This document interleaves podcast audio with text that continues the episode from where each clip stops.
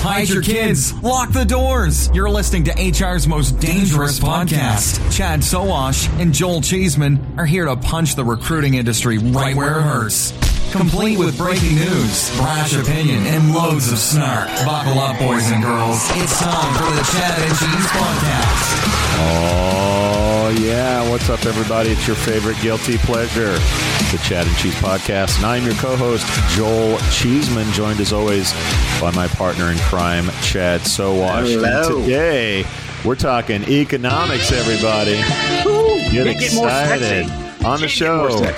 Andrew Flowers, labor economist from Appcast. Andrew, welcome to the show. Hey, thanks for having me. I'm excited to be here. Now, you sound excited. Well, aside from labor economists, what should our listeners know about Andrew Flowers? Well, um, I am a, a dad, a husband, and a fan of a really, you know, uh, underdog football team, the New England Patriots. So, so your, your your new QB is starting to come around. That was a hell of a lot quicker than I think anybody thought would actually happen. So you've got to be happy as hell right now. Yeah. It's going to be exciting. This uh, uh, offensive rookie of the year, Mac Jones, you know, uh, pencil it in. Um, it's it's a it's a it's a fun time here in, in New England in Massachusetts. But uh, but I, I'm not all play. I'm not only just sports. Uh, I, um, I I do love talking about data and economics and all that nerdy stuff. Which is what we are going to do today. That's for And our, goddamn our listeners sure. need to know you're also a former Indeed employee, which we will not hold against you. But he got out. Yeah, no, he got out. Yeah, he, yeah, he did get out. he Good is for and, and former uh, former Federal Reserve 538 uh, guy. So all the all the places that people sometimes love to hate on, but uh, are, Look are at you great, name great dropping. Look at Federal you name Reserve and also ESPN. I mean, th- th- that shit just doesn't mix. How did that Yeah. work? How did that happen? It's a great question. I think Nate Silver, when he left the New York Times and started 538 under ESPN, uh, was looking for some people who knew data, and the Fed is one spot where uh, I was uh, trained. So I, I was excited to jump ship because, again, you know, while the Fed was great, I'm a sports fan. We only Yeah. have top notch guests on this show. I just want to add Yeah, that. that's that's good shit. Let me tell you. Well, a top notch who can uh, actually use that big brain to talk about the Great Resignation. Are we sick and tired of all these greats that are happening? The Great Resignation, the Great Reshuffling, the Great Retirement. What the hell is actually going on? Explain it to me, Andrew. 4.4 million people quit last month. Right, so can, can we break that down a little bit? I mean, this this all seems How do you uh, define seems it a at little a scary. cocktail party? Yeah, Yeah, it's it's quitting, right? It's the upside of of giving up of it, it, of quitting, and we see just these quit rates, which is just the share of workers in a given month who voluntarily, you know, leave their job. These quit rates are at all time highs, at three percent for all employees Uh-huh. across the board, but it's particularly high for workers in lower wage industries and COVID sensitive industries. So think of like retail or restaurant works.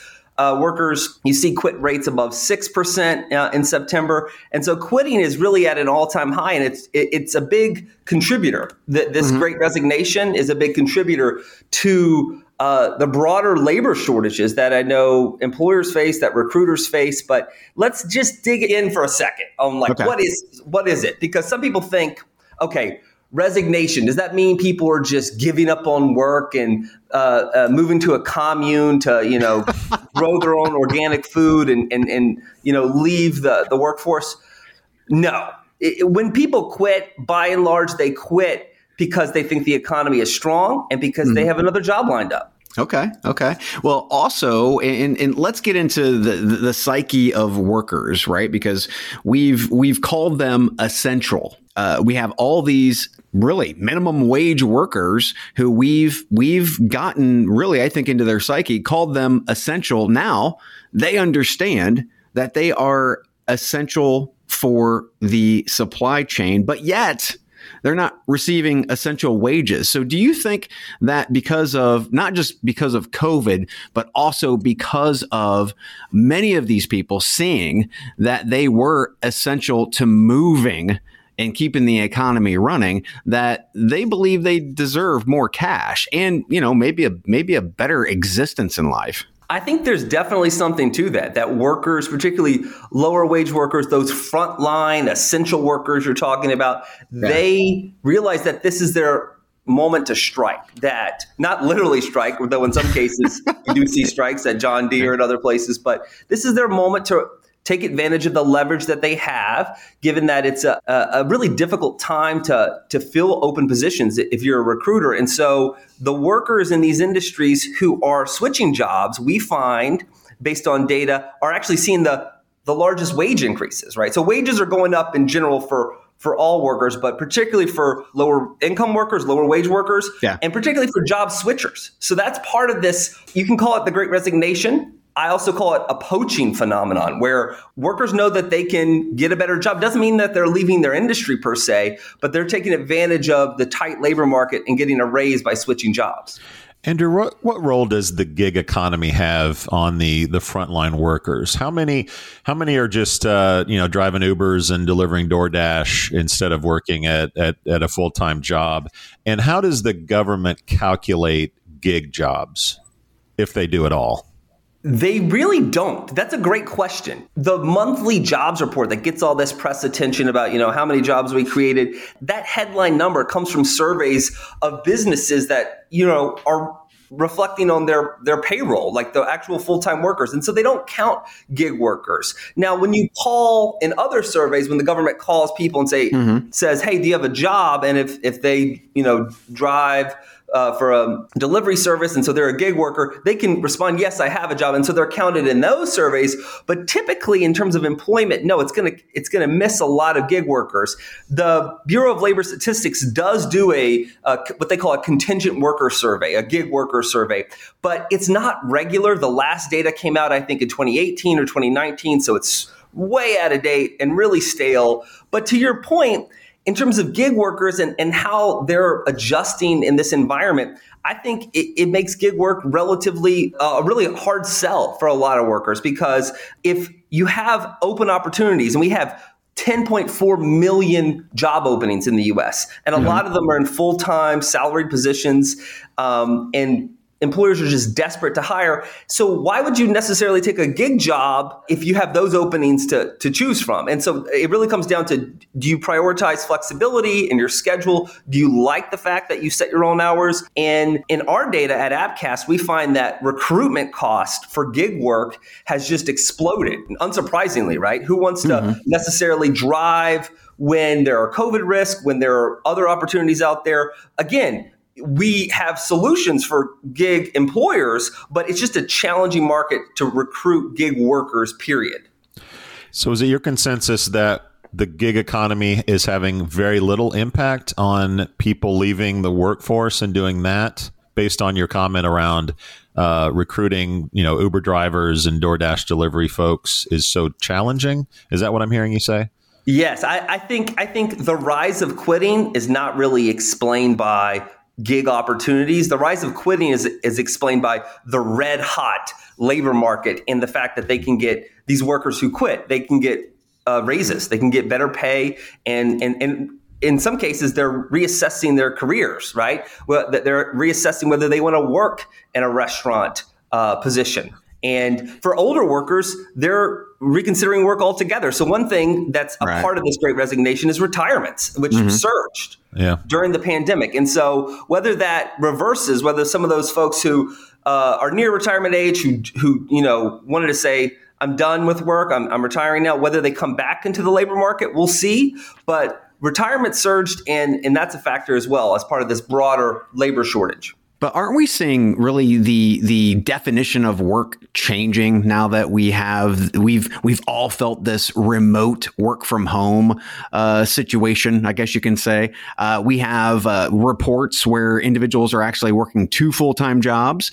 Uh, I mean, it's it's it's like we feel. To me, this is the great awakening. You have the the the blue collar types of workers who are essential and now they know they're essential and they're going to get their they're going to get their cash. Then you have the white collar remote workers who were told for years that they had to go in you know into the office and out of nowhere they they didn't right? Yeah. They got to work remote. So i mean it just feels like there are so many different aspects of how we work. And as we're talking about gig why wouldn't we move more toward a flexible project type of situation as opposed to just FTE and part time? This is a huge issue. And I think the answer is yes, that worker expectations around remote work are shifting because the forced experimentation that a lot of the economy had to go through during the pandemic reduce the stigma around work from home, right? Yeah. I mean, pre pandemic, yeah, some tech workers, white collar workers, higher skilled folks did work from home at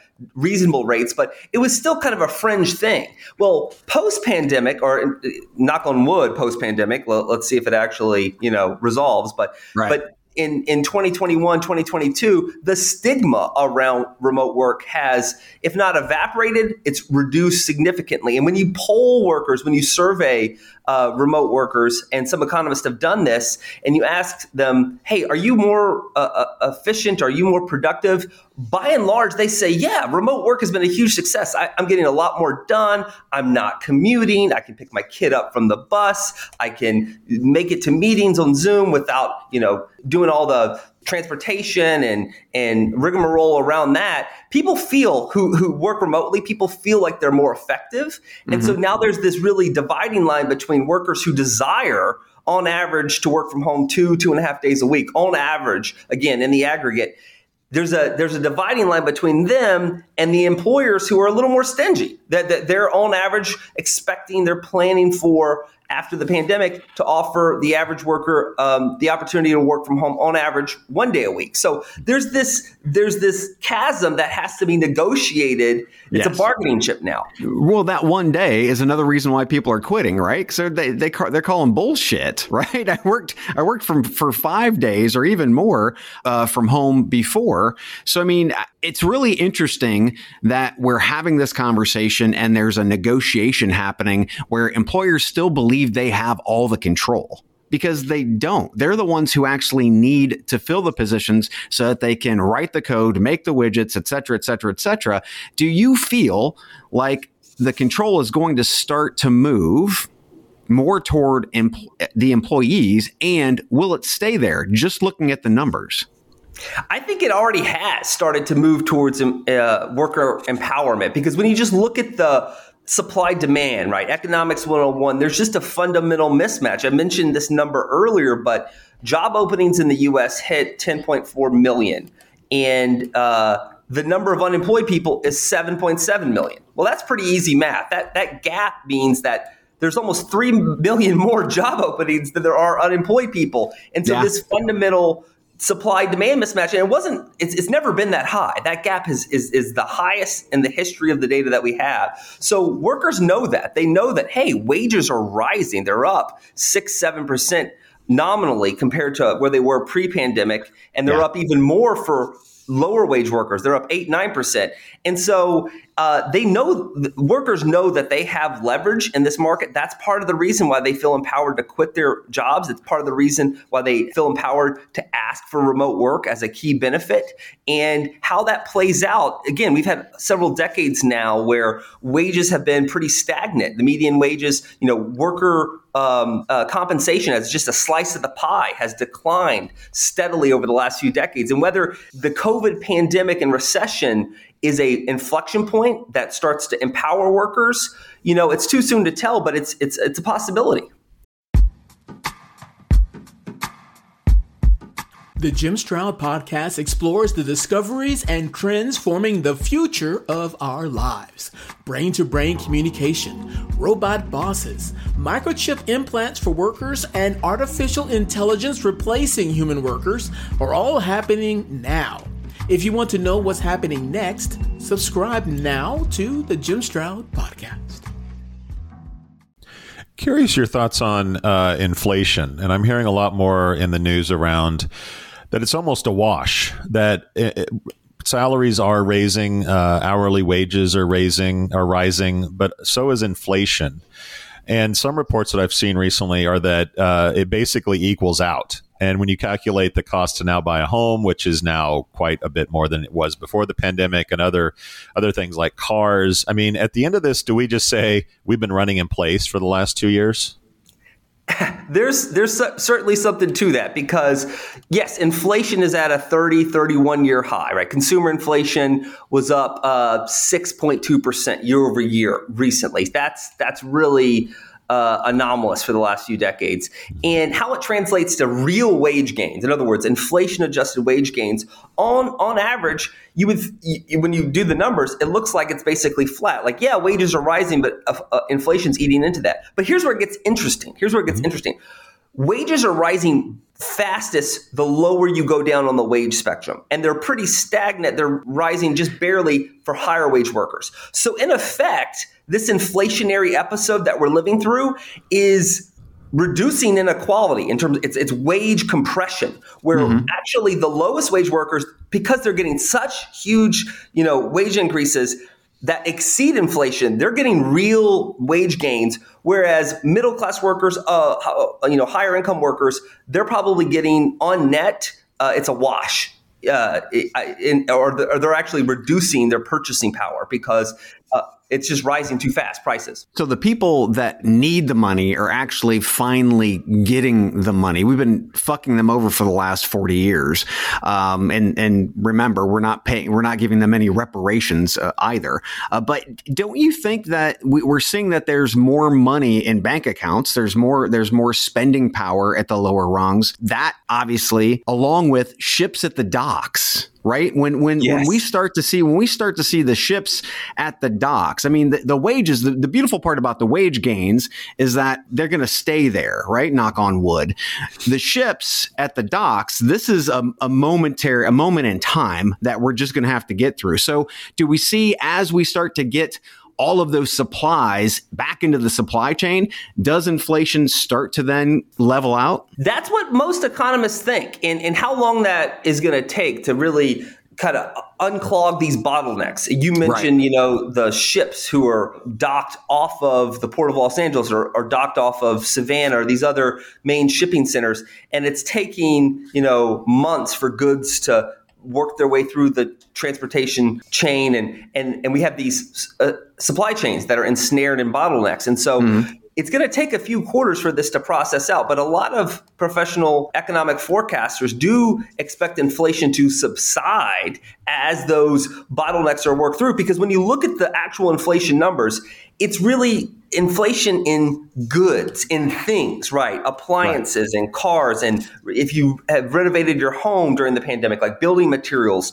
those costs are going up. The cost of services, right? Haircuts and movie theater tickets and uh, restaurants, those services prices haven't gone up as much as actual goods prices. And the reason is, is, is because of the supply chain bottlenecks, which again, knock on wood, will take some time to resolve themselves and we'll see inflation moderate. The, the key thing to watch though is the thing that could spiral us into a disaster uh-huh. is if we get if we get a wage price spiral. And what is that? It's when workers realize, hey, the price of gas, the price of milk is going up. I need to have a, a, pay increase. And the employer says, you know what, you're right. Here's your pay increase. And the employer to pay for that pay increase raises their prices. Well, that just it's a self-fulfilling prophecy. It's a loop where yeah. the wages keep getting raised, the prices keep getting raised, and and so forth and so on. And if inflation expectations of consumers start to get unanchored from where they've been the last few decades, mm-hmm. that's where we get in a bad zone of ever rising prices. I don't think immigration gets enough sort of publicity uh, on this topic, and you have some yes. some thoughts on that, and, and your your presentation that you did recently. Talk about immigration and how the the lack of new people coming into the country impacts this whole equation. Yeah, it's a huge factor in terms of labor shortages, in terms of recruiting. And let's break it down into two parts. There's the short term impact of immigration changes, and then there's the long term. So, just during the pandemic, it's estimated that the US economy lost about a million workers just just by visa processing slowing down. That mm-hmm. when you look at the kind of J visas, the temporary work eligible visas that are issued by the US government, well, those visas started to just go to zero, right? Because of public health concerns and border closings. Well, a lot of industries suffered because they rely on those temporary work visa workers. And so that's the short term impact. Now, knock on wood, we're speaking in November of 2021. Just a few weeks ago, our land borders opened up with, with Canada and Mexico, and, and visa processing will hopefully continue to uh, increase as knock on wood, the virus subsides. So that's the short term factor. That's a temporary impediment. But the bigger factor is the second one, is the long term factor. And just this is where demographics come in. The US economy's working age population without immigration, it actually declined last year in 2020. And over the decade from 2010 to 2020, uh, over that 10 years, our overall population growth was the slowest it's ever been in a decade. And so as fertility rates or as birth rates are declining, and as we have kind of immigration um, not coming in to solve the worker shortage, we're going to face a, a, future where the de- just the pure math, the demographics mean that workers are ever more scarce. And it's going to empower workers relative to employers in the long run, unless we do something about immigration. Because again, our working age population is projected to decline in the US in the future without immigration. So what I'm hearing is tear down that wall. Well, I think you're going to hear it from businesses. I think the U.S. Chamber yeah. of Commerce. I think I think a lot of recruiters, uh, businesses that even have maybe you know conservative inclinations uh, politically, are starting yeah. to realize that they just can't get workers unless we uh, tackle our immigration um, standoff. But uh, politically, we, we need to come to some resolution. Yeah, well, in in taking a look at that, and also supply chain, we were just talking about uh, inflation. Supply chain obviously is a huge impact on inflation. Immigration, we can't have immigrants coming in and actually doing, I don't know, the trucking jobs, uh, the driving jobs, where we're we're having supply chain issues as well. I mean, this all seems to be lining up pretty nicely for us here in the United States to to to really start to understand how immigration does positively impact our life, our livelihood, our, how what we pay for things, right? And also the jobs that nobody wants to do. We have we have enough American drivers out there, uh, but they're doing other jobs now. So I guess th- my big question around this is: Do you start to see the picture? Much more clearly after COVID because all of these things, all these these crazy pandemics and supply chain issues have pretty much come together. Has it made it easier for you to actually see what the problems are? it has clarified some things. And I think, you know, immigration and worker shortages is one part of that. And so just to piggyback off of what you said, I want to tell you a, a pretty wild story. I was speaking to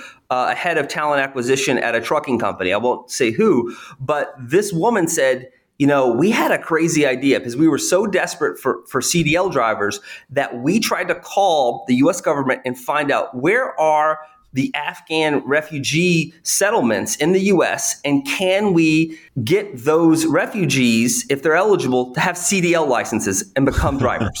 that, that, that, that's, that's, what she awesome. told me, that they're trying to explore that as a possibility because that's how dire it is for trucking. But to go to back to your broader point, the pandemic has clarified a lot of things, right? It, it, it's, it's shed light on what you mentioned earlier uh, Chad, about essential workers and low pay and working conditions. It's clarified a lot of things in terms of remote work is definitely here to stay. It was a huge success.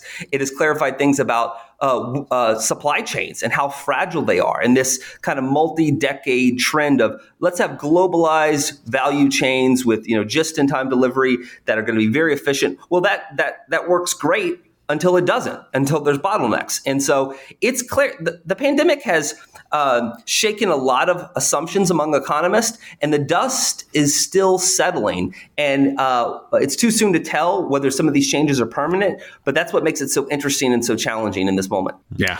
We, we have a lot of uh, recruiters and employers, obviously, who listen to the show, and you give some pretty pertinent advice in terms of recruiting. And I, I want you to talk about uh, your comment that you need to play small ball.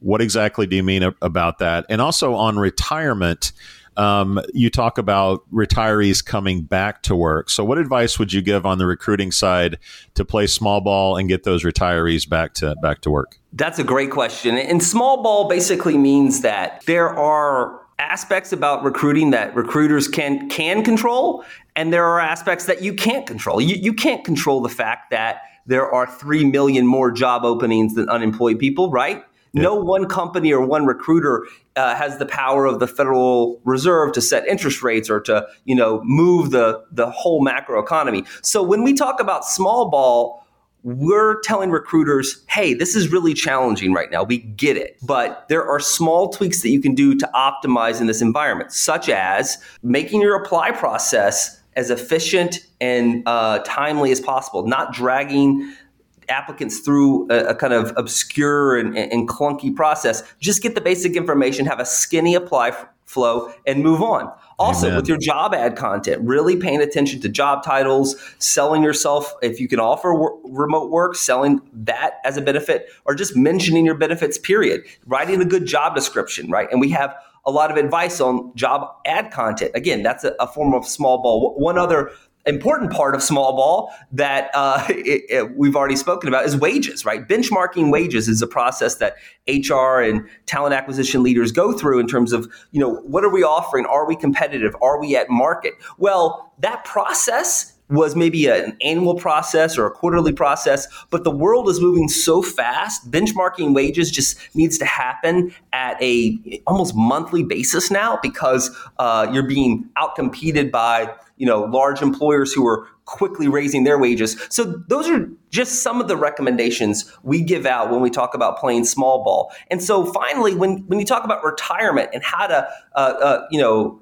coax those retirees out of retirement. This is actually an important uh, point because when people think of retirement, the, the, traditional model is you you you know you get the gold watch and the handshake and a party, and then you're done, right? yeah. But a lot of retirees, like a shockingly high percentage, at some point unretire and go back to work for a bit. And I think the key factor there is going to be the virus. I think virus fears as vaccination rates, knock on wood, continue to tick up with you know the uh, Pfizer vaccine for uh, children, and as just hopefully cases subside. I mean, the Delta variant spike this summer uh, was worrisome and probably kept a lot of older workers who are most vulnerable to the virus, those retirees, it probably kept them out of the labor force.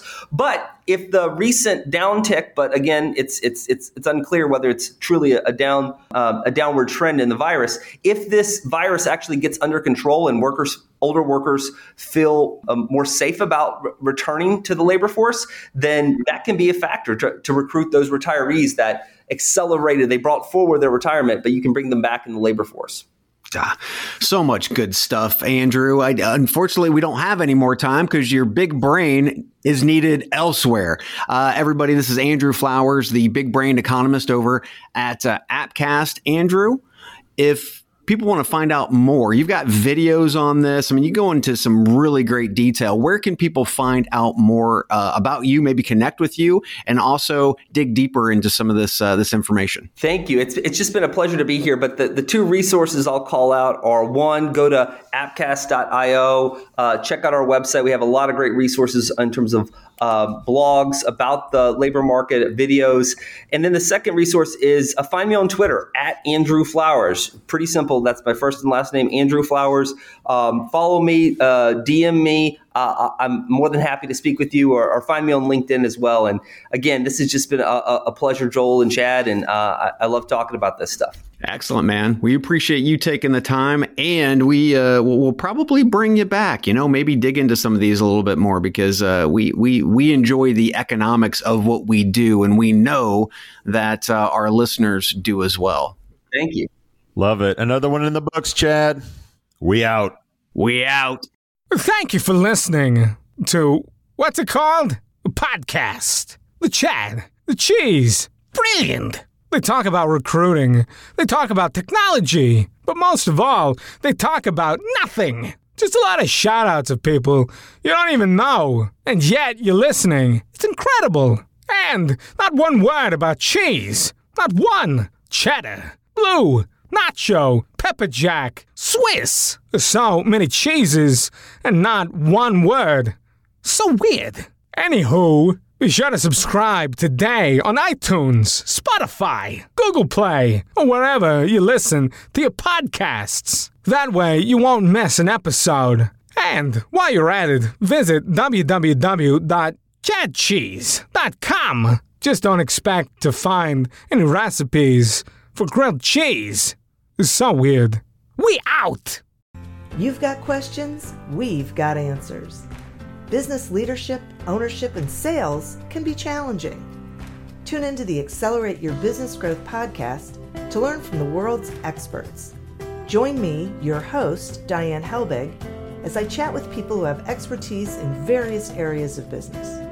You'll enjoy the lively conversations that are focused on providing you with the ideas, tips, and suggestions you need to realize greater success. Get what you need for your business when you need it from the people who have the answers. Accelerate Your Business Growth is part of the Evergreen Podcast Network and is available on Apple, Spotify, or wherever you listen to your favorite podcasts.